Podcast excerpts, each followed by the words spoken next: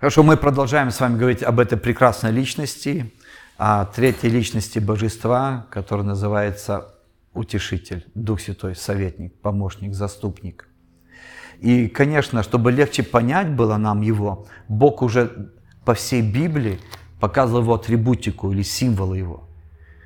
Потому что по символам можно было понять. Давайте сейчас немного разберем, какие символы мы знаем и что они несут, тогда нам будет легче понимать, кто он такой, что, какой у него характер или как, какими свойствами, способностями обладает этот наш Господь Дух Святой. Итак, первое, конечно, что мы слышали, там, где сам Иисус говорит, что кто жаждет, придите ко мне и пейте, и из вас потекут реки живой воды. И это он говорил все о Святом Духе. Я не буду зачитывать эти места, это в Яна написано, Евангелии. Итак, Дух Святой, символ его это источник, это поток. Что несет поток? Утоление жажды. Вот, он несет жизнь также в пустыню, в сухие места, чтобы появлялись, э, появлялись плоды. Допустим, в нашей, вот вы знаете, наше тело, оно на самом деле все в реках, все в ручейках, это кровь. Все полностью, везде, всюду. Это как тоже как символ показывает. Поэтому Дух Святой это река, поток, источник. Это Иоанна 7:38. Дух Святой символ – это дождь. Иакова 5:7. А что делает дождь, когда приходит? Потому что, скажем, мы ждем последнего дождя, то есть последнего излияния Духа Святого на всю землю. Дух Святой уже излился, но будет величайшее пробуждение, которое принесет ну, огромный плод в Царство Божье. Дождь что делает на самом деле? Он и приносит жизнь земле приносит плод. Также он смывает грязь. Вот, мы называем это освежением, пробуждением. Следующее. Дух Святой – это огонь. Деяния 2, 3. На них был огонь, когда сошел. То есть и почил на каждом из них, как огонь на учениках, когда Дух Святой шел. Деяния 2 глава 3 стих. А огонь, что приносит, он пожирает все, он дает, если духовно, дает страсть, смелость, страсть любви, посвященность, освящение. Вот огонь, вы знаете, золото переплавляется огнем, делается все более чище и так далее. Это, это то, что делает Дух Святой. Следующий его символ – это елей. Э, Иакова 5:14. Елей смягчал раны, приносил исцеление. Это его также свойство – принести исцеление. Также, если вот механики, понимаете, мотор без масла не пойдет, застучит. Поэтому, чтобы была работа, должен быть и елей, должно быть масло. Это также как примеры э, символа Духа Святого. Еще пятый – это залог. По-нашему это down или гарантия. А, это написано Ефесянам 1.13. То есть это что-то как взнос первый что это твое. Он дает нам принадлежность, что на самом деле покажет, если мы имеем Духа Святого, мы имеем что? Небеса, мы имеем тогда Царство Божье. Это Он дан нам как уже как залог о том, что мы принадлежим Царству Божьему. Это хорошо понимать, знать, что мы имеем благословение. Хорошо, следующее, э, шестое, Дух Святой, его прообраз, это как ветер. Третье царство, 19-12, он разгоняет ветер пыль, вот он приносит освежение, легкость, бодрость, уносит усталость. И, конечно, в этом ветре слышен голос, голос Духа Святого, потому что а, Господь сказал, будет буря, но я не там. Но когда это будет тихое веяние, ветерок, тогда ты услышишь голос мой. Поэтому ветер несет также и голос. И о чем я уже говорил, седьмое символ – это голубь и видел Иоанн на него спускающийся на Иисуса Духа Святого в виде голубя. Это Луки 3.22. А, голубь это, вы знаете, голубь это не ворона, э, она питается чистыми продуктами, то есть как, не на помойке. Не знаю, если может быть... Да, падали ворона, но голубь, он, он ест чисто, он а, также любит чистоту в жизни. Это означает, а, нам несет он чистоту, святость, освящение вот, и несет характер Божий. Хорошо, это символы. По этим символам можно тогда больше узнавать, кто такой Дух Святой. А, следующее, сейчас мы с вами больше дальше будем говорить уже, что это хорошо, если мы можем познакомиться с ним, это мы можем пригласить его, но что апостол Павел уже учит, это очень важно научиться быть послушным ему, ведомым им, руководимым им. Конечно, это больше будет касаться всех детей Божьих, но если человек еще наполнен Духом Святым, это поможет ему более быть, как бы сказать, более поможет быть ведомым Духом Святым. Ну хорошо, давайте прочитаем. Римлянам. Римлянам, это будет у нас 8 глава. Римлянам 8, 14. Все водимые Духом Божьим есть сыны Божьи. То есть, если человек родился от Духа Святого, Дух Святой уже будет руководить его жизнью, потому что он живет уже внутри. Мы сейчас будем разбирать с вами, как это Он делает в нашей жизни. Но если мы еще наполнены Духом Святым, это уже, конечно, мы наполнены способностями Его, но если мы будем уметь пользоваться Его дарами, способами, это тоже будет помогать нам в водительстве, особенно в служении. Потому что ты чувствуешь, опа, сейчас дар слова мудрости, надо сказать, что будет. Или сейчас дары исцеления.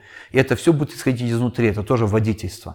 Поэтому, когда люди наполнены дарами Духа Святого, им обязательно надо водительство Духа Святого. Иначе они сделают столько глупостей, они соблазнят людей. А могут даже пропустить нечестивых духов через себя. Поэтому водительство Духа Святым очень важно, чтобы Дух Святой вел. Итак, хорошо. 16 стих. «Сей самый Дух Святой свидетельствует Духу нашему, что мы дети Божьи». Значит, Дух Святой, Он будет говорить. И первое водительство, вот, которое вы знаете в своей жизни, как Дух Святой ведет от вас, как Он проявляется, как вы можете понять, что Дух Святой вот вам что-то говорит, делать или не делать, пойти, не пойти, что будет, что не будет. Ведь Он все знает, Он Бог. А? Это предчувствие. Это внутреннее при... Ты не слышал ни голоса, ни пророчества, не было никакого сна. А вот просто ты знаешь, даже не знаешь, почему ты знаешь. А вот какой-то тебе, вот как, как Павел сказал, когда его везли в Рим на корабле, и они становились там на этом острове, он говорит, я знаю, я как бы вижу, что плавание будет опасно для корабля и для нашей жизни. Не надо плыть. То есть у него не было видения, у него не было там какое-то откровение конкретно. Он говорит, я вижу, я просто вижу где-то внутри, у меня какое-то, вот есть знание внутри, что будет опасно.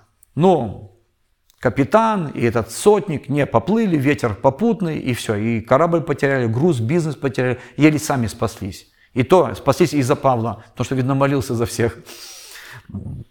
То есть я помню, как в моей жизни э, я служил, ну,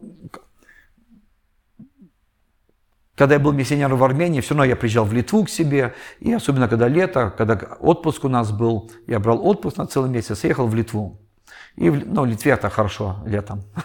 это так, так же, как в Портленде летом или в Сиэтле летом. Много зелени, озер много, тепло. Вот, это так. Зимой там плохо, а вот летом хорошо. И, и, и, конечно, меня пастора знали и говорят, послужи там в литовских церквях. Я уехал служить, это там под Латвию, какой-то городок небольшой, служил э, в субботу, в воскресенье, и меня привез мой свояк, наши э, жены, сестры Марина и Вера. Они как раз жили в Литве, в нашем доме, и он говорит, поехали домой. А пастор говорит, зачем вам ехать, тем более у него тоже был выходной. Оставайтесь ночевать, а утром поедете. Дорога там, надо было ехать нам часа еще где-то три, три часа ехать, где-то 300 километров до дома. Останьтесь, ночуйте.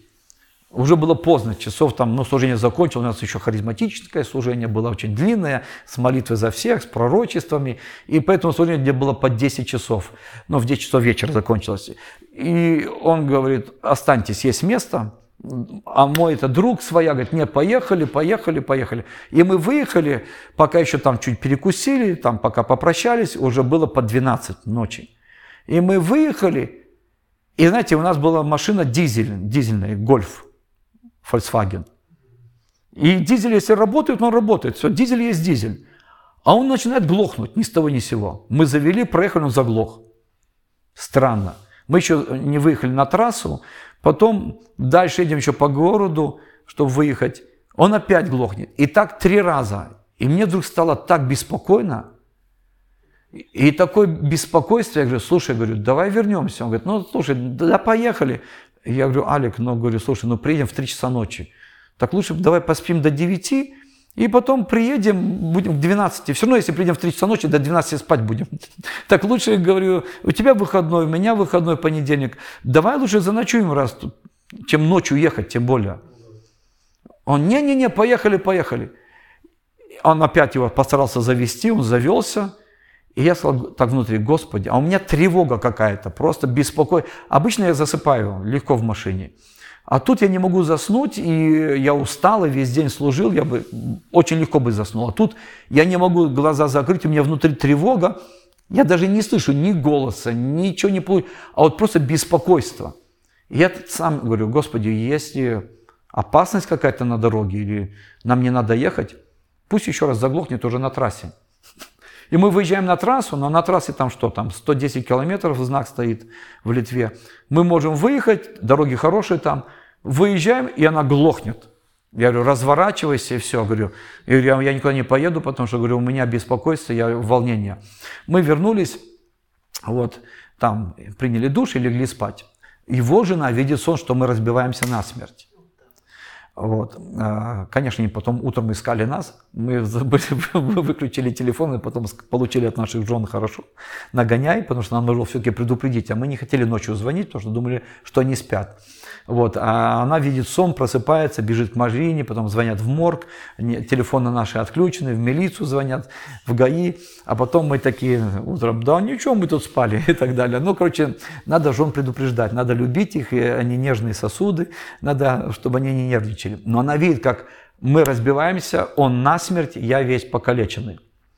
И когда я душ принимал, когда мы вернулись, я говорю, Господь, у меня беспокойство ушло. Мне так легко стало. Я говорю, что за переживание? Мне было интересно. И вдруг Господь меня начал как-то мыслями показать картины, примеры, как люди, служители разбивались. Кто-то насмерть, кто-то калекой. Был такой и Панько, которого перевозил Библию в Минске, знаменитый пресвитер, разбился. У меня друг Собакана, пастор Руслан Белосевич – он у нас в Новосибирске заночевал, должен был заночевать. Говорю, оставайся, заночуй. Нет, нет, мы поехали. Я говорю, да слушай, тебе ночью ехать всю дорогу в Абакан. Дороги там ужасные, останься. Поехали. Он чудом остался живой, водитель, селезенка разорвана. То есть Бог показал, есть, я, а у всех вопрос, как это люди служат, и у них аварии. Почему это так бывает? И Бог сказал, они просто вышли из моей воли. У тебя самолет не улетает завтра. Поезд не уходит. Куда ты торопишься? Ты послужил, отдохни и едь. Ты усталый, водитель усталый, отдохните и едьте. Тем более лучше днем ехать. Я понимаю, если там было срочно. Тут нет никакой срочности, выходной день. Все равно до 12, так и так, вы только будете в Литве, мы так и разобраться, ну, в Вильнюсе. И я тогда вдруг ясно понял, что мы как служители или как дети Божьи, мы э, можем чувствовать какие-то опасности, какое-то предчувствие, и мы должны на это реагировать. Вот это есть свидетельство нашему духу. Где Дух Святой живет? В нашем духе. А, в притчах сказано, что дух, а, Бог возжигает наш дух, как лампу. Дух Господень, сейчас более правильно а, вспомню это место. Лампа Господня, дух человека. Так звучит. Это у меня даже записано 20-27, притча. Это, то есть Бог будет твой дух зажигать как лампу. То есть Он будет что-то получать там внутри. От кого? От Святого Духа. Это не будет голос, это не будет видение, вот, не, не пророк, а это просто будет как знание где-то внутри, предчувствие, как мы говорим, духовное предчувствие. Это первое, потому что здесь сказано, Дух Святой свидетельствует, то есть говорит. Свидетельство – это он знает, что что-то может быть такое. А, то же самое к молитве. Мы вдруг можем почувствовать, что нас тянет молиться. Почему-то. Там может уже начаться ходатайство Духа Святого, чтобы спасти чью-то жизнь. Это тоже водительство. А следующее, конечно, что более распространено, хотя на самом деле я думаю, что все, вот если мы будем чувствительны, то есть внимательны, мы увидим, что очень часто Дух Святой дает нам где-то внутри предчувствие. Такое какое-то предузнание, что что-то может быть, что что-то делать, что-то не делать, куда-то идти, куда-то не идти. Если мы будем внимательны, мы избежим тогда несчастных случаев. Это очень важно. Или кого-то спасем через это. Хорошо. Следующее, что очень важно, через что Дух Святой нас ведет, и мы должны понимать, это добрая совесть. Римлянам, 9 глава, 1 стих. «Истину говорю вам во Христе, не лгу, свидетельствует мне совесть моя Святом Духе». Раньше наша совесть, она была запачкана грехом, когда мы были мирскими людьми. Хотя вообще-то у всех есть совесть, потому что люди от Адама живут по совести. Бог сказал, вы знаете добро, зло, поэтому вы должны жить. То есть для всего мира после грехопадения есть закон совести.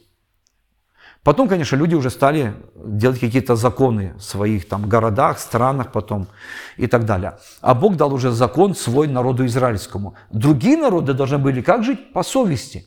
Как люди будут судимы которые не слышали Евангелия, дикари какие-то, или мусульмане, или буддисты, или вообще какие-то язычники, по закону совести, который говорит, что хорошо, что плохо. Это там внутри. Неважно даже, какие законы у них в стране. Там правильный закон внутри. Но мы все нарушили его все равно, когда были мирскими людьми. Наша совесть все равно где-то была запачкана или там. Вот почему, когда мы возродились, что сделал Дух Святой? Он возродил наш дух и очистил совесть кровью Иисуса написано. Поэтому я сейчас имею что? Чистый дух, который говорит мне через мою добрую, чистую совесть. Когда апостол Павел стоял на суде, он сказал, я жил до этого дня по доброй совести. Священник что сказал, бейте его. Никто так не может жить. Он говорит, а я могу жить, потому что я новое творение. Мы теперь Божьи дети, мы должны научиться жить по доброй совести. Так что такое добрая совесть? Это голос нашего духа, спасенного, возрожденного, который соединен со Святым Духом. И здесь Павел поясняет, Святой Дух будет говорить моему Духу Святому, моему Духу, а мой Дух будет говорить моему разуму через голос совести. А что такое совесть, вы понимаете, это тихий внутренний голос. И к нему надо научиться прислушиваться. И самое лучшее прислушиваться – это в быту, дома. Когда хочется жене что-то сказать, а внутри «закрой рот». И если закрыл рот, мир дома, не закрыл, не послушал голос совести, который в Духе Святом написано. Конфликт. А потом надо примиряться всю неделю. Поэтому я, когда прочитал это место, вдруг я ясно понял, Дух Святой будет вести через этот тихий голос, чтобы не было конфликтов, чтобы правильно что-то. И я понял, что если я в молитве буду к Нему прислушиваться также, Он может мне давать какие-то откровения, какие-то советы, какое-то водительство. Поэтому номер два, первое – это предчувствие духовное, второе – Дух Святой ведет нас через нашу добрую совесть.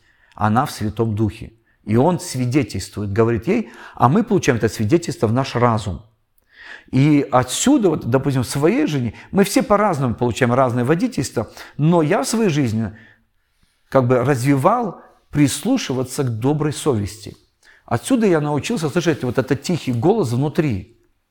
И, конечно, в основном это было в быту, дома или на работе.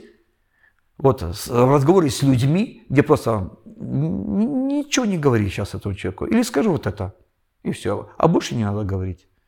И тогда ты видишь, что все классно. Когда я там начинал, как говорится, хайло открывать, то тогда война и мир наступала, все по Толстому, то есть войны наступали. Отсюда я увидел, я могу в молитве также прислушаться, и этот тихий голос может звучать и давать мне свидетельство. И вот так я научился тогда слышать как сказать, водительство Духа Святого. В Армению поехать, в Сибирь поехать, сюда приехать. И это начал я слушать также э, и в служении своем. Не только, не только как бы избегать конфликтов, но также быть ведомым в служении. Что, и также я стараюсь, когда даже служу, если я чувствую, что какие-то дары, надо, чтобы они были, я стараюсь, говорю, Господь, я прояви эти дары и слушаю, что приходит все равно поймите, все от Духа Святого будет переходить из нашего Духа. Потому что Дух Святой живет в нашем духе. И Он будет всегда давать свидетельство нашему духу, а наш дух будет давать свидетельство нашей голове. И вот тут мы должны как бы распознавать и не ошибаться. И если мы распознаем и научимся вот на таких простых бытовых примерах прислушиваться к совести нашей доброй, прислушиваться к предчувствиям духовным, мы тогда будем ведомы Духом Святым. И в жизни, и в быту, и в служении. И, ну и третье, я, возьму, через что еще Дух Святой ведет, это уже через свои дары. Это через сновидения, которые относятся к дарам распознавания Духа, через пророчество, через истолкование языков, через слово мудрости, слово знания и так далее. То есть через какие-то сверхъестественные уже проявления. Он тоже через это дает нам водительство. Но в основном, конечно, я увидел, что водительство идет через предчувствие и через голос совести нашей. Потому что он там живет внутри нас. Хорошо, это тоже нам понятно. Теперь мы можем еще с вами разобрать. Примеры не буду, у меня много примеров, но это не буду я примеры говорить.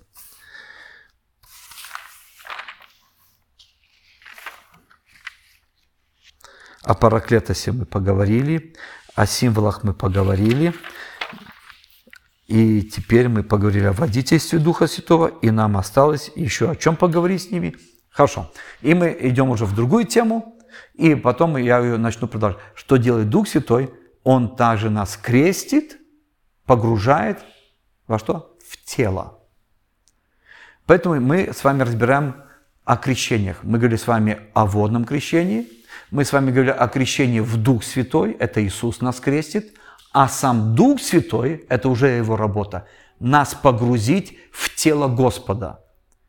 Вот почему, когда мы читаем с вами, возвращаемся к 1 Коринфянам, 12 главе, там как раз описывается, он говорит, я буду говорить с вами о духовных действиях, служениях, дарах. 12 глава 1 Коринфянам. То есть здесь он начинает говорить, есть различные дары Духа Святого. Мы вчера очень коротко, очень быстро пробежались э, об этих девяти дарах Духа Святого, которые можно на самом деле конкретно о каждом говорить, чтобы более понятно, как они действуют. Может быть, это Миш Фоменко или кто-то другой еще поучит, или будет время, мы сделаем еще какой-то урок. А дальше мы видим, что есть еще служения различные, которые дает Господь. Но Господь Иисус где? На небесах. Через кого Он дает? Через то, что Дух Святой будет нас погружать. И вот об этом мы, будем иметь, я думаю, целый урок. Я не успею сегодня, хотел начать, но ладно, следующая неделя. Об этом мы будем говорить, как Дух Святой нас погружает в тело Иисуса Христа, в котором есть разные служения. И с этого мы разберем и пятигранное служение, которое должно быть в церкви, и также другие служения, которые также Дух Святой открывает. И и там как раз мы можем поговорить, как раз как нам позволить Духу Святому формировать наш характер, чтобы мы были сильны внутри себя, чтобы мы имели духовный рост, а не просто служение. Потому что в служении мы можем упасть, но если мы сильно имеем характер Иисуса Христа, если мы имеем духовный возраст и его храним, и правильно питаемся, и ведомы Духом Святым, то нам тогда не опасно. Мы тогда в безопасности, и мы не упадем, на, не упадем ни в жизни, ни в нашем служении. Об этом поговорим в другой раз. Хорошо? На этом я сегодня заканчиваю. И если есть вопросы, ответы, поговорим с вами сейчас.